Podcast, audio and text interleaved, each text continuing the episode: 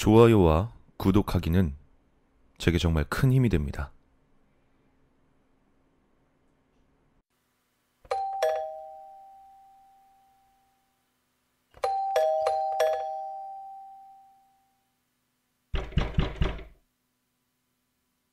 누군가가 초인종을 연신 누르다 반응이 없자 문을 두드리기 시작했다. 자, 안에 계신 거 다 알고 있습니다.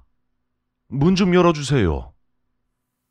난 누워있던 침대에서 이불을 뒤집어 쓰고 귀를 막았다.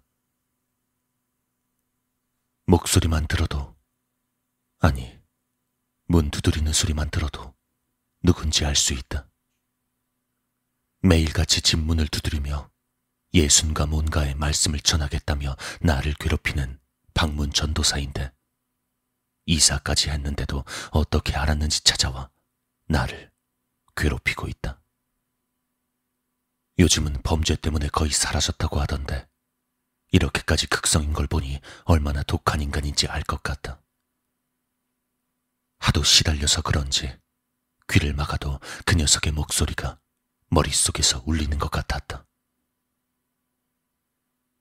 한동안 없는 척을 했지만 포기를 모르는 불청객은 내 대문 밖을 계속 지키고 있다. 아이씨, 진짜, 씨. 나는 참지 못하고 이불을 박차고 나갔다. 지금까진 두려움에 내 자신을 들키지 않기 위해 숨었지만 내 인내심이 한계에 도달했다. 오늘은 끝장을 보자는 마음으로 대문으로 가 문을 열었다. 아, 형제님, 드디어 문을 열어주시네요. 좋은 말씀 하나만 전할게요.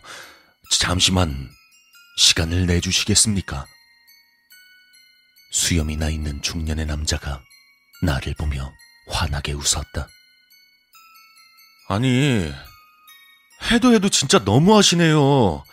아, 왜 자꾸 귀찮게 굽니까? 아이, 저 그러지 마시고 하나님을 믿어보시면 손해볼 게 없습니다. 시간 좀 내주세요.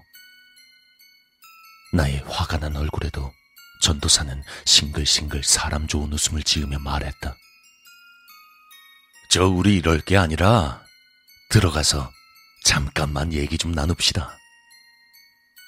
난 화보단 순간 겁이 났다. 저 사람이 나에게 해를 가하지 않을 것이란 보장은 어디에도 없기 때문이었다. 나는 참지 못하고 내 모습을 드러낸 것을 후회하고 있었다. 잠깐 사이에 많은 생각을 해본 결과 별다른 낌새도 없었고 다시는 나를 찾아오지 않게 하는 것이 우선일 것 같았다.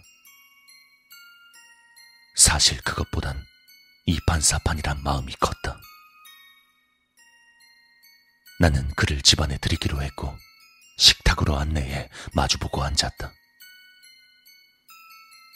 싫다고 몇 번이나 말씀드렸잖아요.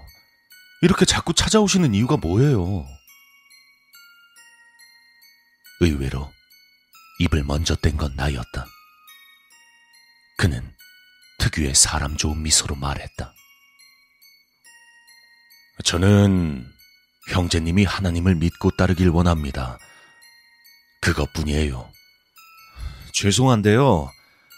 절대 그럴 일 없을 겁니다. 예? 돌아가시고 다신 찾아오지 마세요. 믿는다고 해도 달라지는 건 없습니다. 달라지는 게 없다니요. 믿으시면 지금의 고통에서 벗어나 영혼의 안식을 취할 수 있습니다. 저도 예전엔 하나님을 따랐지만 제가 제가 그를 배신했습니다. 전 용서받지 못하는 영혼이라고요.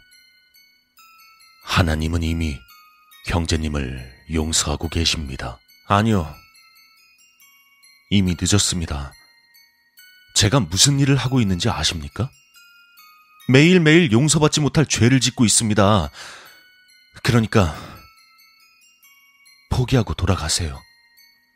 그것 또한 하나님께선 용서하고 계십니다. 나는 화가 나기 시작한 한편 두려워지기 시작했다. 세상의 모든 걸 알고 있다는 듯한 그의 눈빛이 나의 비밀을 다 꿰뚫어 보는 것 같았다. 하나님이 저를 용서했다고요? 당신이 뭘 합니까? 다 안다는 것처럼 말하지 마세요. 아무것도 모르면서. 시간 됐습니다. 제 집에서 나가요. 나는 들키지 않기 위해 일부러 좀 더 강하게 말했다. 의외로 그 남자는 순순히 현관문 앞으로 가 문을 열었다. 그리곤 몇 마디 말을 남기고 밖으로 나가버렸다. 저는 다 알고 있습니다. 제가 하나님이자 하나님의 아들 예수거든요. 그리고 전 믿고 있습니다. 우리 형제님, 아니, 사탄에게도 선한 마음과 회개할 생각이 있다고요. 그럼 내일 다시 오겠습니다. 역시나 들켜버렸다. 다음엔 좀 더 멀리 있는 사람의 몸에 빙의해야겠다. 하지만 그래도 이 끈질긴 전도사는 날 찾아와 괴롭힐 것이다. 내가 배신해 지옥에 떨어진 순간부터 지금까지 계속 날 찾아왔으니까.